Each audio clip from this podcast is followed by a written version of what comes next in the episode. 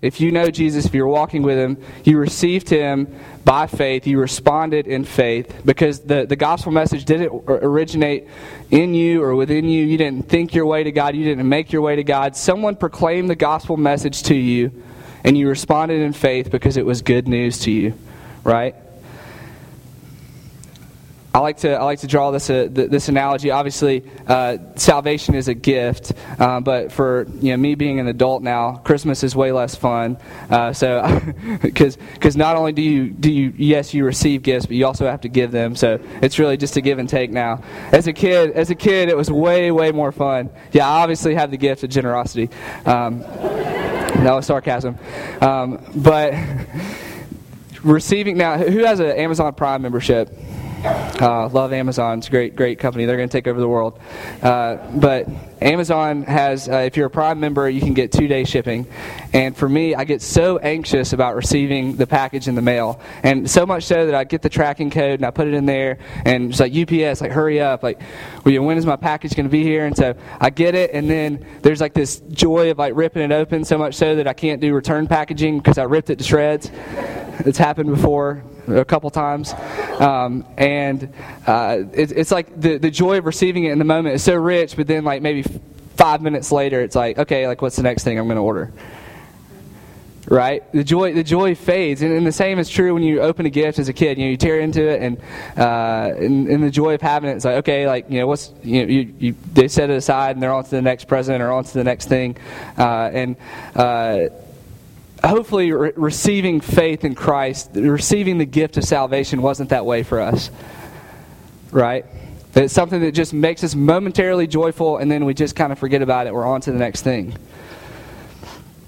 Actually, uh, David says this in, in Psalm 51 when he's talking, he's reflecting on uh, you know the, the, the, great tragedy of sin in his life, uh, where, where um, he committed adultery with with uh, Bathsheba, and his friend Jonathan and called him on it, and, and and this was his prayer to the Lord. This is what he cried out. He said, "Lord, restore to me the joy of my salvation."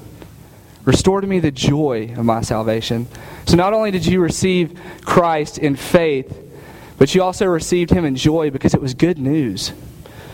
Because you, at your worst, you, in your moment, in your pit of despair, could turn to a guy who said, You can't, but I did already. Your eternal destiny is set. But even more than that, you get to live the abundant life. And so, for now and forevermore, the whole outlook, the whole prognosis for you is completely and radically changed. That's good news. So, what Paul is saying here, just as you receive that good news, just as you receive the outworking of something that didn't originate from you, just as you took something on that became your identity, continue to walk in that. Don't lose the, the joy of, of the. And, and, and, and don't, don't hear me wrong here, okay? This doesn't mean that for every time we come into church, every time that we approach God, that we have to recreate our salvation experience. That's not what I'm saying. It's not this hyped up pep rally all the time. Joy, joy is deeper than that. Joy runs much deeper than that. It's a, it's a posture. And so I think the, the, the, posture of receiving Christ in joy by faith is what is reflected through the rest of this text. And what, what Paul is saying, and just as you received him, continue to live your life in him, continue to walk in him in that way. The next, uh, the next phrase that he uses is uh, content, uh, rooted and built up in him. Now, this rooted, this rooted metaphor is one of my favorites in all of Scripture uh, because it, it, it, speaks to uh, God's, God's ultimate intent for Israel and His church, uh, and it also it speaks into the abiding nature of our faith and how, that, and, and how we're so dependent upon God to sustain us, right? Um, the, the, the, Greek word for this rooted is to cause to take root. Now, I want to I want to go to Isaiah 61 as we look at this and how it unfolds. I'll just read it off the screen. It says, The Spirit of the sovereign Lord is on me, because the Lord has anointed me to preach good news to the poor. He has sent me to bind up the brokenhearted, to proclaim freedom for the captives, and release from darkness the prisoner. To proclaim the year of the Lord's favor and the day of vengeance for our God, to comfort all who mourn and provide for those who grieve in Zion to bestow on them a crown of beauty instead of ashes, the oil of gladness instead of mourning, and a garment of praise instead of spirit of despair. They will be called oaks of righteousness, a planting of the Lord for the display of his splendor. So you can see the format of this passage in Isaiah is very similar to the two verses that we just broke down. There's there's mourning, there's grieving, there's people in, in ashes, and, and then it says, I'm going to anoint them, I'm going to to heal their mourning, I'm going to bring gladness and joy. I'm going to speak my favor onto them. He's prophesying the, the, the gospel message. He's, pro- he's prophesying the good news that's going to be brought. He says, and then they will be oaks of righteousness, planting done by the Lord. So as we think about being rooted, and we use this tree analogy uh, as Paul used here, uh, it, it, connects us to the deeper story of Scripture, but it also um, it, speaks of the nature of our saving faith and how uh, God radically transitioned our lives and totally radically changed our outlook. And then uh, it says that, that they will be called oaks of righteousness. And so there's this security, there's this stability in, in our salvation. Um, I, uh, I, I, love this analogy so much, uh, and, and, I'm going to embarrass her when I say this. Uh, but for, for our, my proposal to, to Caroline, uh, we got engaged a couple months ago. Um, I, I, wrote her a note, and uh, I found this wax seal that had a, a, a huge, sprawling like oak tree on it, and, and, I love that just as an image because every time she gets a really sappy note from me, she knows that this is something that I want to, to be foundational. This is something that uh, I want to be rooted and bring life to our relationship. Um, because as you know, uh, in, in, being in, in, a relationship and that close to someone, that uh, sometimes there's uh, there's tension or there's um, there, there's a there's a struggle going on, but but ultimately we want to we want to stay stable and we want to stay rooted. And, and, the same is true of our relationship with Christ that um, that, that He wants us to, to, to, take root. And and I love that that Isaiah uses the the oak tree specifically because it, it I think about.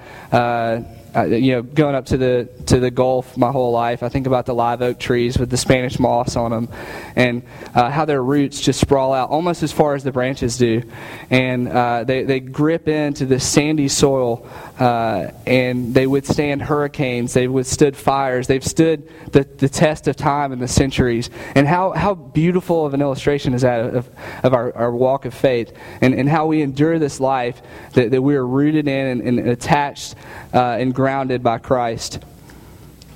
The next uh, passage I want to uh, to reference really fast is out of Jeremiah chapter 17. It says this But blessed is the man who trusts in the Lord, whose confidence is in him.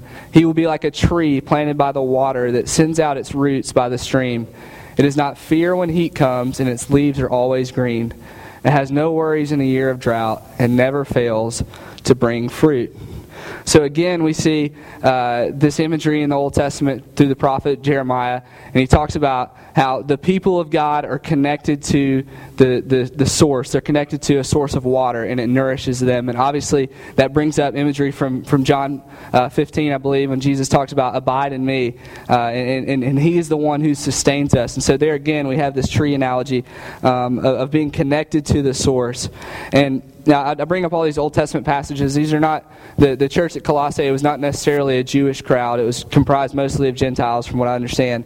Um, but, but they would have been familiar with these texts because uh, they would have studied from the, the Greek translation of the Old Testament, which is called the Septuagint. And so um, they, they would have been very familiar with what Paul was talking about, in other words. So these are very biblically literate people um, who, who would have latched on to this metaphor that, that Paul is drawing. Uh, connected with uh, this idea of being rooted uh, is uh, being built up.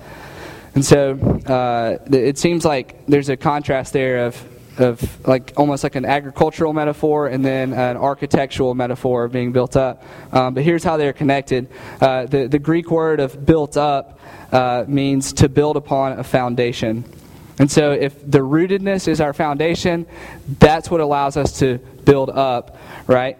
Um, and, and, this is what I love too. Uh, the, the, the phrase can, can be simplified to this make progress make progress. That seems that's pretty straightforward. It makes sense uh, to me, at least, um, in, in that from our rootedness we can make progress. Uh, as I as I make my commute to, to Dawson uh, and you know drive here on, on, Sunday morning as well, just the, the same uh, way that all of you come to church today. Uh, as you notice, Edgewood is undergoing a lot of um, construction projects and a lot of development, and it's neat to me, and I, I enjoy seeing uh, how all of the structures are built up and the progress that is made.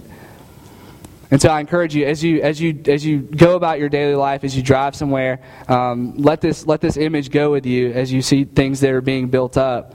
Think about as people or, or passerbys are going by my life, as people who know me well, can they see that I'm being built up? Can they see that I'm making progress? Right? Because a mark of a vibrant relationship with Christ is that we are making progress right? And, and I always, I didn't like it, uh, you know, when, when people would say this to me when I was coming up through student ministry, they'd say, if you're not going forwards in your faith and you're going backwards, it's like, no, I, am comfortable where I'm at right now. That, that, that doesn't, that doesn't, uh, that doesn't sit right. It doesn't square up with, with um, the abiding nature of living in Christ. It doesn't connect with being rooted in Him because if we are, then we're growing up, then we are being built upon. And so um, that, is the, that is what that uh, Paul is driving home to the church at Colossae that progress is being made. So, the question now for this application how are you making progress? How is it that, that there is evidence in your life that you are making progress? And, and this isn't a performance based thing. This isn't achievement oriented. This is growth oriented. This is uh, a, a way for us to be introspective and reflect on how are we making progress. So, how are you? The next analogy that we have is, is strengthened in the faith. You know, at its face value, um, we would think that, that Paul is talking about exercise here, or um, you know, he's talking about uh, you know physical training. But ultimately, uh, the if you if you uh, break apart the word, it, it is it means to make sure, to verify, or establish. It's a, a legal term. Uh, that they used um, to, to um, you know, basically affixing something to set it down. Uh, so, as we might perceive this as like a, a physical exercise analogy, it's, it's, actually a legal one. In, in the book of Acts, it talks about a group of Jews. They were called the Bereans. Uh, maybe you've heard of the Berean Study Bible. There's a reason. Uh, it said that the Bereans were more noble than the other Jews because, in response to the apostles' teaching, they would go to the Scripture to examine to see if these things were so. In other words, they did their homework. Uh, they, they, they went to the text, and you know, if the, the, you know, in response to the apostles' teaching, they went and examined to see if those things were, were so. And so, if we are to be strengthened, if we are to verify, then we have to access the source again. In other words, read your Bible. Study your Bible. Get to know the story of Scripture. Get to know the intent of the author. Get to know the context into which it was given. So while, while you know, maybe no one in this room will, will be a, a, biblical scholar. Maybe you know you don't you don't study the ancient languages. You don't have to. There's so many resources available there for us to study it, to enrich our lives, to get to know it.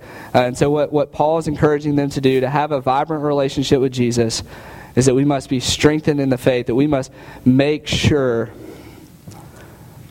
that we're accessing the source. That's also expressed in our prayer lives as well. So usually you kind of fall on, on either end of the spectrum. You know, most people who are, who are good about uh, studying their Bible and getting to know their Bible neglect their prayer life. Those who are, um, have a rich and vibrant prayer life usually have difficulty uh, in studying their Bible. So if, if, if you uh, are, are, okay in both of those areas, then you can just tune me out here. Um, but I want to encourage you invest in your prayer life be deliberate about it. Spend time doing it. It's how we are strengthened, it's how we are connected, it's how we make sure. So the next part of that phrase is strengthened in the faith as you were taught. So the church at Colossae had been taught by uh, this guy Epaphras that we've talked about. Um, he he brought the gospel to him and taught them soundly the message of Christ. Later on in Colossians, says uh, Paul is encouraging them. He said in, in Colossians three sixteen, he said, "Let the message of Christ dwell among you richly as you teach and admonish one another." This is something that uh, coming out of the, the, the medieval times that the reformers of the church emphasized so much. Uh, that, that the, the, the body of Christ, that God's people would be people taught by God because the teaching had, had fallen into the hands of man. People didn't have access to the source of Scripture, and it was being distorted. And so the reformers said, here's what we need to do. We need to get Bibles in the people's hands. And so obviously there's the printing press. Uh, obviously, uh, you know, it was translated into, uh, into the different languages of the day. And uh, people were reconnected with the source. And that's when we saw this great um, revival in the church, in church life and, and this intent to get back to the way things should be. And obviously that's still kind of unfolding in our time as we see, you know, denominations take on different lives and, and, uh, and things of that nature. But ultimately, uh, the vision of the reformers was that we would be people taught by God. So we are connected to the source. So my question to you is, how are you being taught? Who are you, who are you listening to?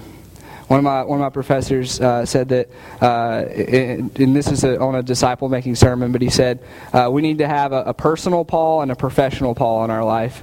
Uh, in, in, other words, uh, he's, he's using the, the framework of Paul's relationship with Timothy through the book of Acts, and he said, you know, we need to have someone in our life who, who knows us, who's connected to us, who's teaching us, so we're engaged in a small group. We're um, you know being poured into by someone personally, and also uh, that, that we listen to someone uh, not not to say a Christian celebrity, but they almost have become that in our day and age. But have a have a pastor that you like that you listen to on a regular basis. Maybe you download his podcast.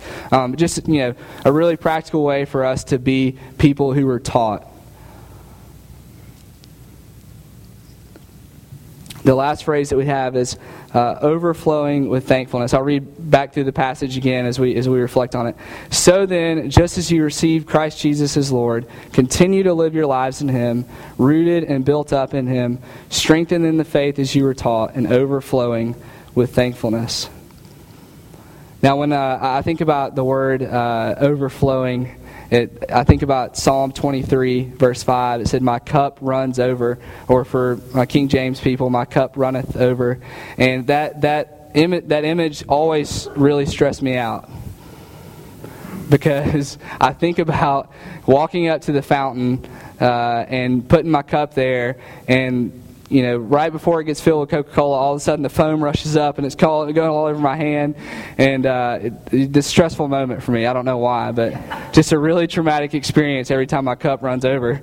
So connecting with that scripture is kind of hard for me, just admittedly. Um, or there's like a whole other level of stress. I debated on whether I was going to say this or not, but when when you're in your house and, and the toilet water's rising, you're like, oh no, no, no, and the water goes all, all out over the floor. You got a mess on your hands then, yeah. So there you go. So maybe the, the idea of overflowing doesn't always bring about the most positive imagery in our mind. Um, but, but how I would de- define this uh, overflowing in the Greek means in abundance. Um, so uh, more than enough, which I would translate to if we're expressing thanksgiving, it means undignified and unabashed thanks. How many of you gotten undignified in your gratitude to God lately? No, I haven't. If you remember the, the, the passage of, of uh, back in, I think it's 1st or 2nd Samuel, um, this is an off the cuff reference, sorry. Uh, but David is, is worshiping in the garden. He thinks he's by himself, and uh, someone sees him, and they're like, you know, David is drunk and crazy. And he said, No, I'll get more undignified than this, because uh, he was worshiping and expressing thanksgiving to God. That he was just completely undignified. So, uh, how many of our in our lives, not maybe not outwardly, but how many of us inwardly have been that overwhelmed with thanksgiving to God? To acknowledge how much we're blessed, not just in material things, not just in uh, good health or good relationships with people, but primarily in our walk with Christ. As we read through that, that passage in Isaiah, as we talked about how we received Christ in joy, look at where we've come in making progress. Look at how different our lives are as a result of the work of Christ in us. Both what he's done, both what he's doing now, and what he's going to do.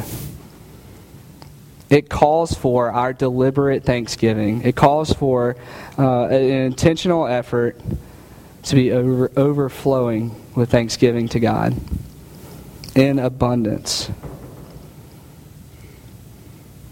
And if the cup runs over analogy sits well with you, then uh, make that connection. For me, it doesn't work as well. I like to think about David in the garden when he's undignified before the Lord, when he's expressing thanksgiving that's completely consuming and overwhelming him.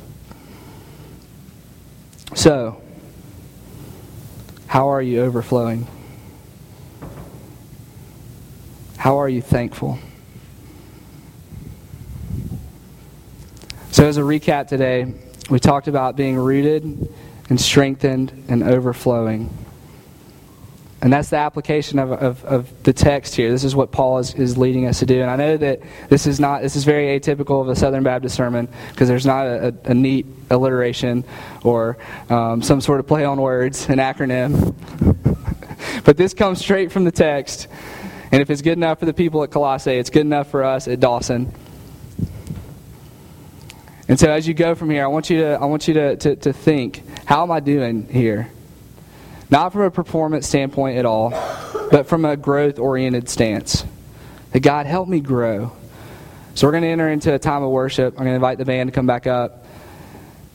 But as a reflection, I want you to, to, to think about God, how are you leading me to grow? How are you leading me to be deeper rooted? How are you leading me to be built up? How are you strengthening me? And lastly, how can I express my thanks? As an outpouring of what God's doing inwardly.